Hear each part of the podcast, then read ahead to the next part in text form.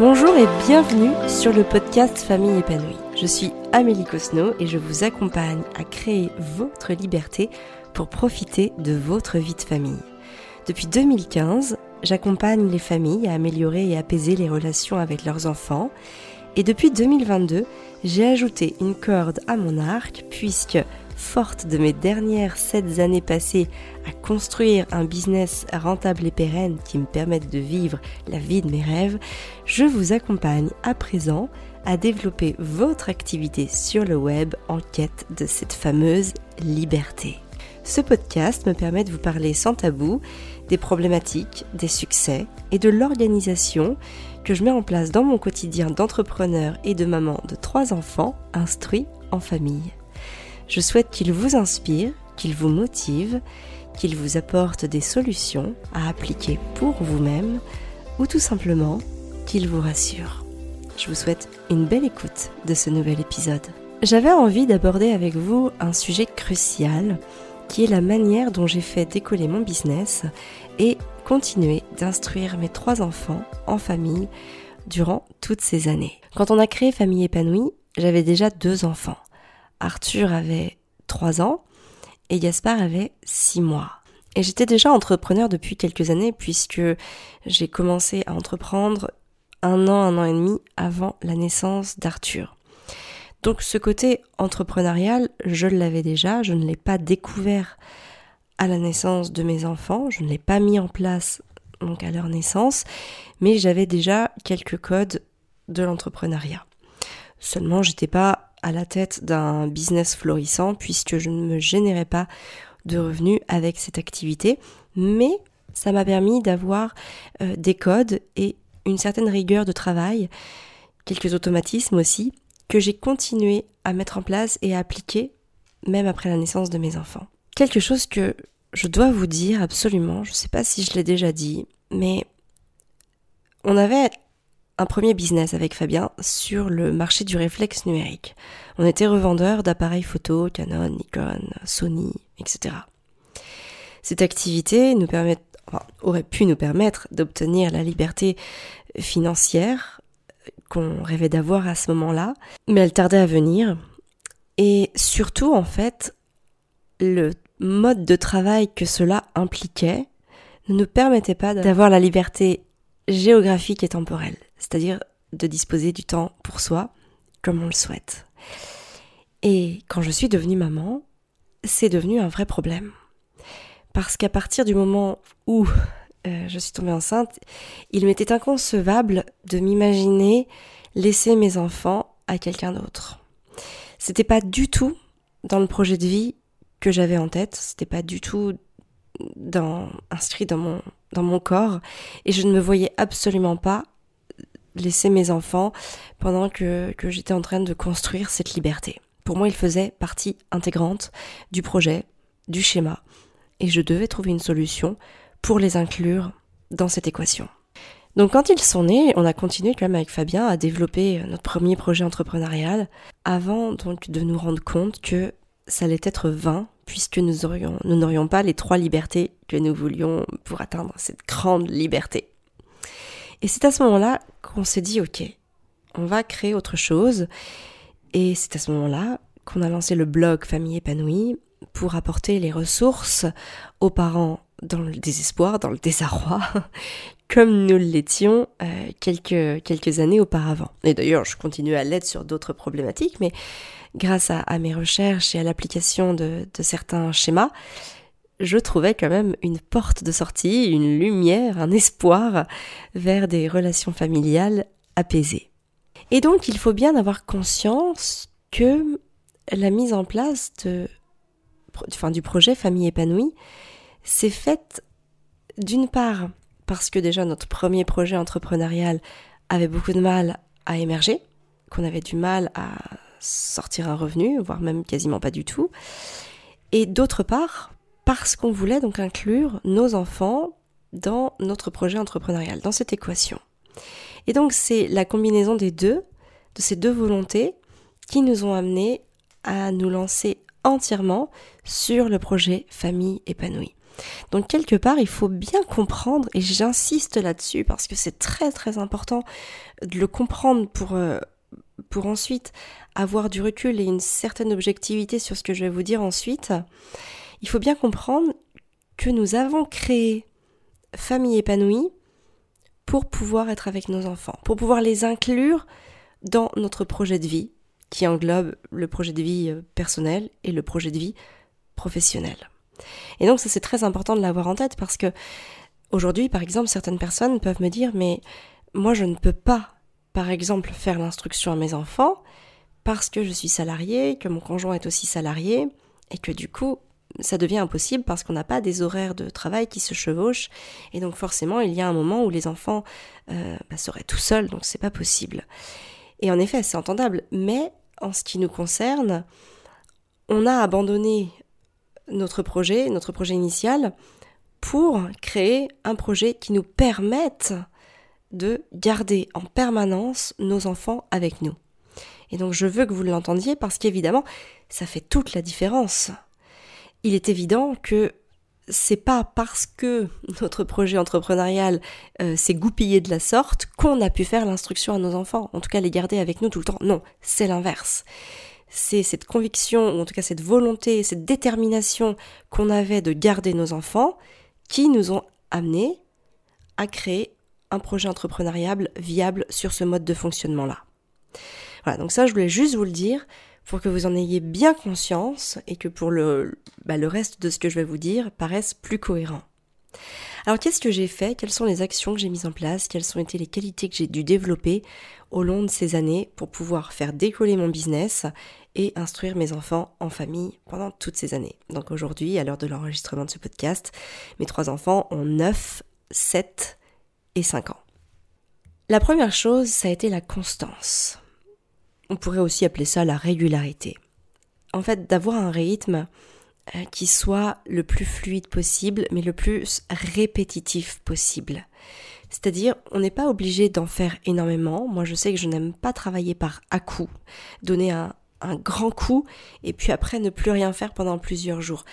Euh, je trouve que c'est antiproductif et que c'est très énergivore. Alors je parle pour moi, hein, bien évidemment, mais en tout cas dans mon mode de fonctionnement, ça ne me convient pas. Et moi, je préfère la régularité, la constance. Et donc on gère comme ça au quotidien.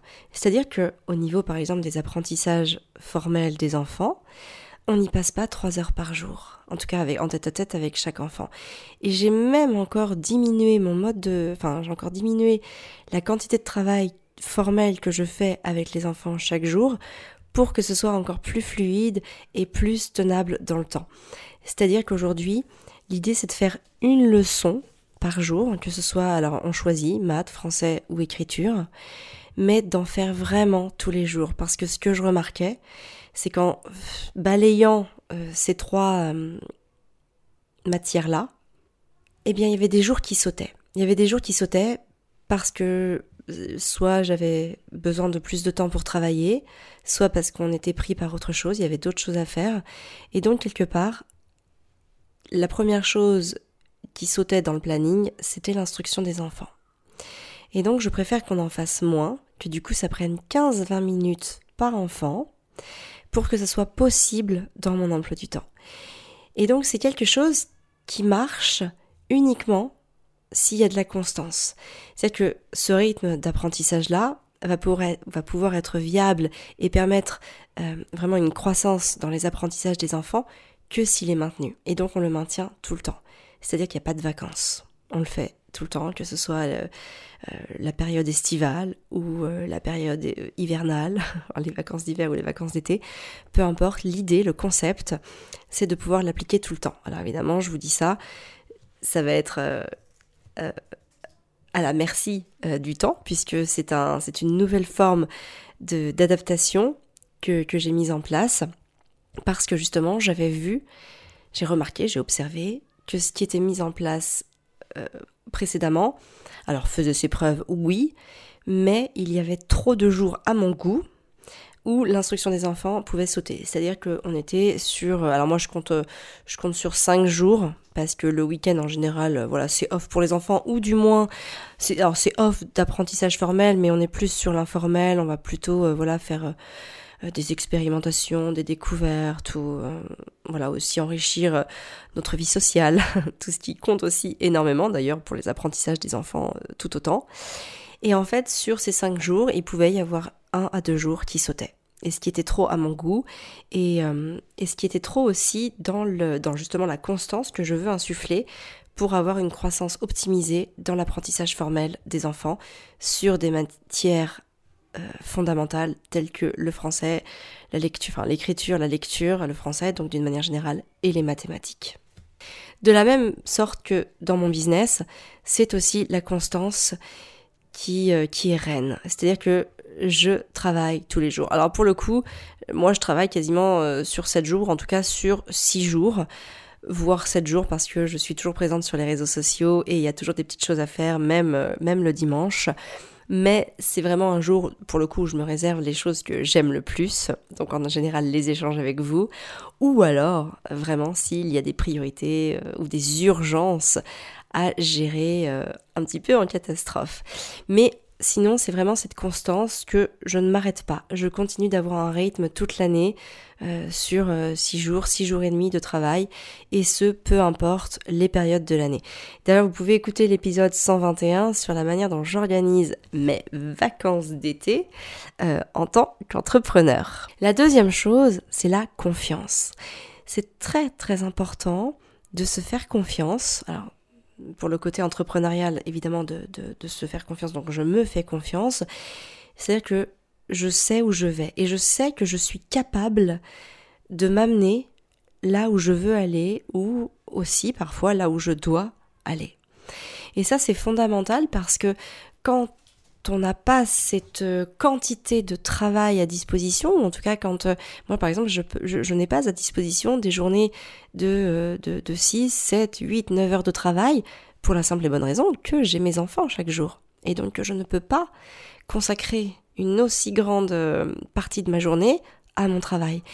Et étant donné que j'ai entre, allez, entre 3 et 5 heures de travail par jour, eh bien c'est important que je me fasse confiance sur ma capacité à rentrer chaque jour dans mon travail, d'être chaque jour productive pour pouvoir faire aboutir mes projets, pour pouvoir m'amener à avoir la croissance que je veux, en tout cas qui est vitale au fonctionnement de mon entreprise. Au niveau des enfants, il y a aussi cette confiance à avoir. Déjà la confiance en moi, de me dire que je suis capable d'instruire mes enfants, même si ce n'est absolument pas une, euh, une, formation de base, bien que je me sois formée à la pédagogie Montessori et que j'ai obtenu mon diplôme d'éducatrice Montessori sur les cycles 0-3 ans et 3-6 ans. Mais c'est vraiment de, voilà, d'avoir cette confiance en moi que d'une part je suis capable et d'autre part aussi que mes enfants sont capables. Et d'ailleurs, ce qui est très intéressant, c'est que nous suivons évidemment le programme de l'éducation nationale, pas forcément en même temps. Alors, pour Arthur, j'ai accumulé, enfin nous avons accumulé un retard puisque euh, je lui ai peut-être un petit peu trop fait confiance dans le sens où je pensais qu'il y aurait une explosion dans l'apprentissage qui n'est pas forcément arrivée. Alors, évidemment, tout ça, ça s'explique, c'est pas forcément le but de ce podcast, mais justement, j'ai peut-être euh, été trop euh, passive dans, dans la matière que je pouvais lui fournir. Bon, voilà, je pourrais en parler à la limite sur un autre podcast si le sujet vous intéresse, mais euh, en tout cas, j'ai agi différemment avec Gaspard, du coup, et puis j'ai fait aussi différemment avec Constance, ma dernière, et donc je vois l'évolution dans leurs apprentissages qui n'est pas du tout la même. Aujourd'hui, avec Arthur, par exemple, sur les apprentissages formels, on a à peu près un an de retard. Donc pour vous donner un ordre d'idée, il est en CM1, on est sur, des, sur du programme de CE2. Mais en fait, ce que je vois, c'est que il a acquis une maturité qui lui permet de comprendre plus facilement les, on va dire, les difficultés ou en tout cas les enseignements. Et ça, c'est très intéressant parce que du coup, pour lui, c'est plus facile. Donc, bah, c'est moins difficile, forcément. Et donc, ça lui donne plus envie aussi de le faire parce qu'il sait qu'il va moins bûcher, qu'il va moins avoir à faire d'efforts pour comprendre les nouvelles notions. Et ça, ça passe vraiment par cette maturité qu'il a acquise et par cette constance aussi qu'il a dans ses apprentissages depuis tout ce temps. Alors oui, quelque part, les apprentissages peuvent prendre plus de temps, en tout cas en ce qui nous concerne, parce que je dois objectivement jongler entre deux choses complètement différentes, mais tout aussi fondamentales l'une que l'autre, qui est euh, le développement de mon entreprise et l'instruction de mes enfants. Donc évidemment, si j'étais mère à temps plein, mes enfants auraient peut-être les années d'avance euh, qu'on entend très souvent euh, pour les enfants instruits en famille.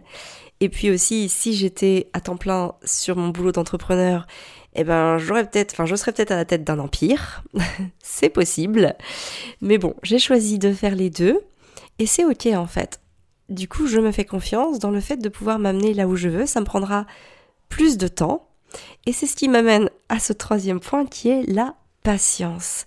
C'est très important, en tout cas j'ai dû développer cette patience pour justement euh, nourrir la confiance dont j'avais besoin pour m'amener là où je voulais. Et cette patience, en fait, elle est extrêmement importante parce qu'elle me permet d'avoir euh, la foi dans la répétition, dans le rythme que nous avons chaque jour. Je pense sincèrement que les apprentissages à long terme s'inscrivent durablement en nous grâce à la répétition. Et la répétition, ça demande du temps. Forcément, il faut répéter, répéter et répéter.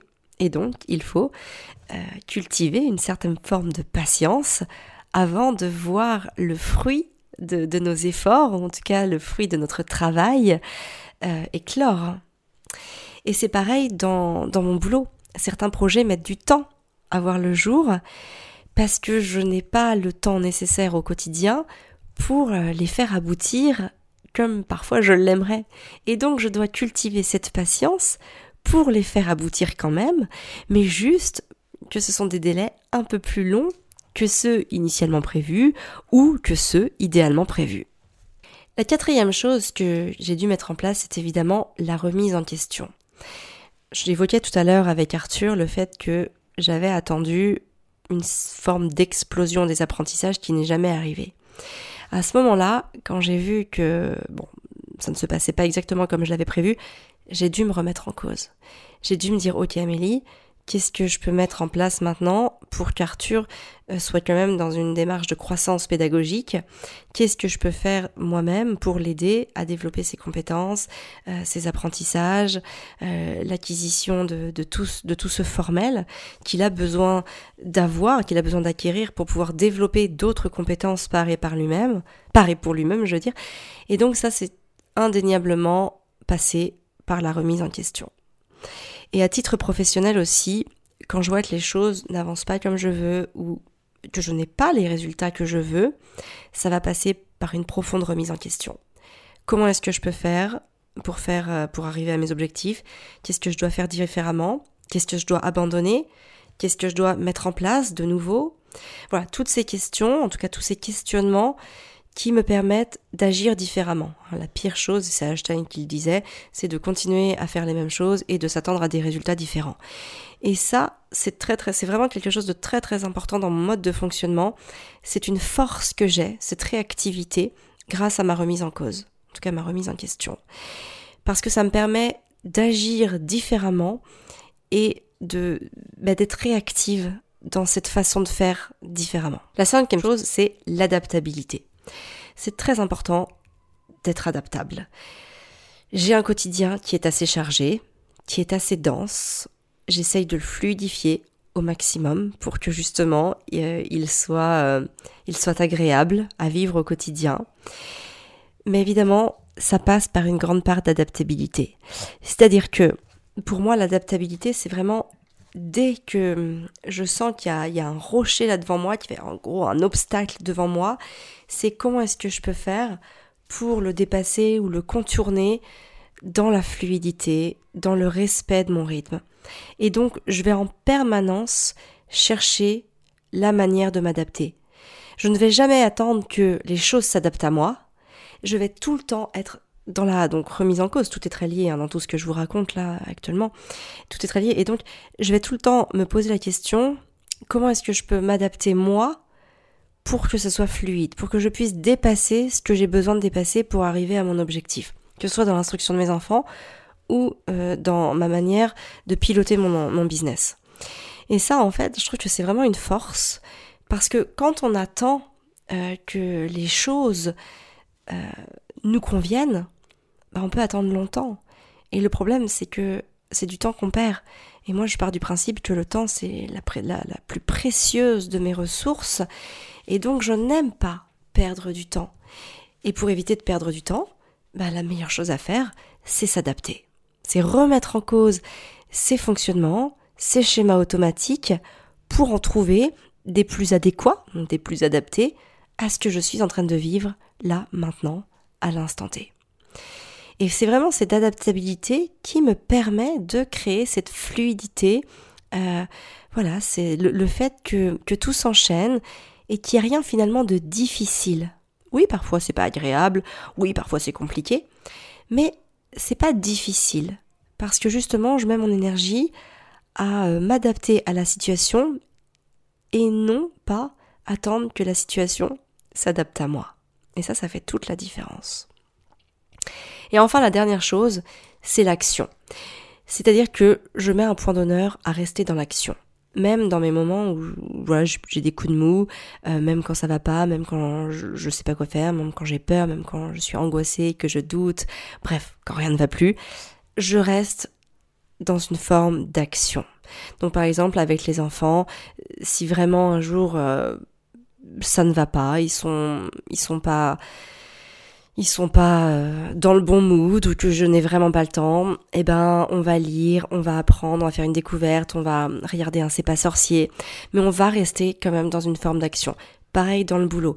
Si j'ai pas d'inspiration, euh, si euh, je suis perdue, si je suis paumée, si si je sais plus quoi faire, eh ben je vais me rattacher à d'autres choses, à d'autres actions que je peux faire et qui me permettent d'avancer qui vont quand même me faire avancer, alors souvent indirectement, ou alors ça peut aussi être des tâches de fond qui ont besoin d'être faites de manière beaucoup moins récurrente, mais en tout cas, je vais continuer de faire des choses. Ou alors même, des fois ça peut aussi arriver de, de cette manière-là, je vais prendre du temps pour moi, je vais prendre euh, soin de moi, je vais faire des choses qui, qui vont me nourrir de manière, enfin en tout cas nourrir mon business, nourrir ma création et nourrir aussi les relations avec mes enfants de manière complètement indirecte, mais je ne vais pas rester dans cette forme de désespoir à me dire euh, bah, je suis qu'une merde, j'y arriverai pas, euh, en fait je suis nulle, euh, voilà. Je vais pas rester là-dedans, mais au contraire, je vais toujours chercher de quelle manière je peux continuer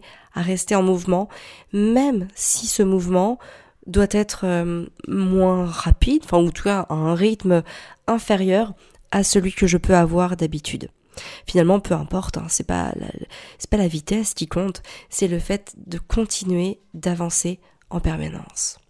Donc c'est grâce vraiment à tout ça que j'ai pu faire décoller mon business et instruire mes enfants en famille depuis toutes ces années.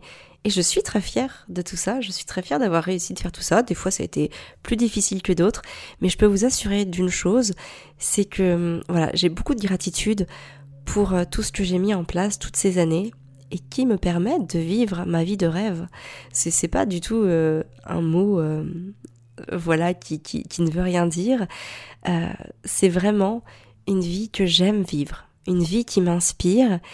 Et d'ailleurs, à travers toute cette inspiration que voilà que, que je crée, ben je vous inspire vous aussi à en faire autant. Et d'ailleurs, je vous accompagne à, en faire autant pour et par vous-même, notamment grâce au programme Entrepreneur épanoui, puisque je vous accompagne à mettre en place les schémas qui m'ont permis, en tout cas de moi, de, pouvoir créer ce business rentable pour profiter de ma vie de famille. Et tout ça, euh, ça se passe dans le programme Entrepreneur épanoui une année pour tout changer, une année pour pouvoir créer la vie de ses rêves, euh, une année pour devenir libre et profiter de sa vie de famille. Donc si ce programme vous tente, si vous voulez en savoir plus, venez m'en parler sur Instagram, venez m'envoyer un message privé sur Instagram pour me demander, en tout cas me poser vos questions par rapport à ce programme d'accompagnement. Euh, on ouvre les portes d'entrepreneurs épanouis plusieurs fois par an. Donc voilà, N'hésitez pas à me poser vos questions, en tout cas ne restez pas avec vos doutes et vos interrogations. Si aussi vous avez des questions plus approfondies sur ce que je viens de vous évoquer aujourd'hui, n'hésitez pas non plus à m'en faire part en message privé. Ça me permettra, si la réponse est assez euh, dense, d'en faire un nouvel épisode de podcast. Aussi, pour développer ce podcast, vous pouvez partager le podcast sur les réseaux sociaux, me laisser un avis sur Apple Podcast ou Spotify parce que ce sont les deux plus grosses plateformes d'écoute actuellement. Ça permettra vraiment au podcast d'avoir plus de visibilité. S'il vous parle à vous, il pourra parler aussi à d'autres parents euh, qui ont ce, ce projet d'améliorer les relations avec leurs enfants, de créer cette liberté pour pouvoir profiter de leur vie de famille. Donc voilà, si vous avez envie de m'aider, que vous savez pas comment le faire, eh ben n'hésitez pas à partager tout simplement ce podcast, à laisser un avis, à en parler autour de vous sur vos réseaux sociaux. Et, euh, et voilà, et je ne vous remercierai jamais assez pour ça. Moi, je vous donne rendez-vous la semaine prochaine pour un nouvel épisode de podcast. D'ici là, je vous souhaite de prendre soin de vous pour pouvoir prendre soin de ceux que vous aimez.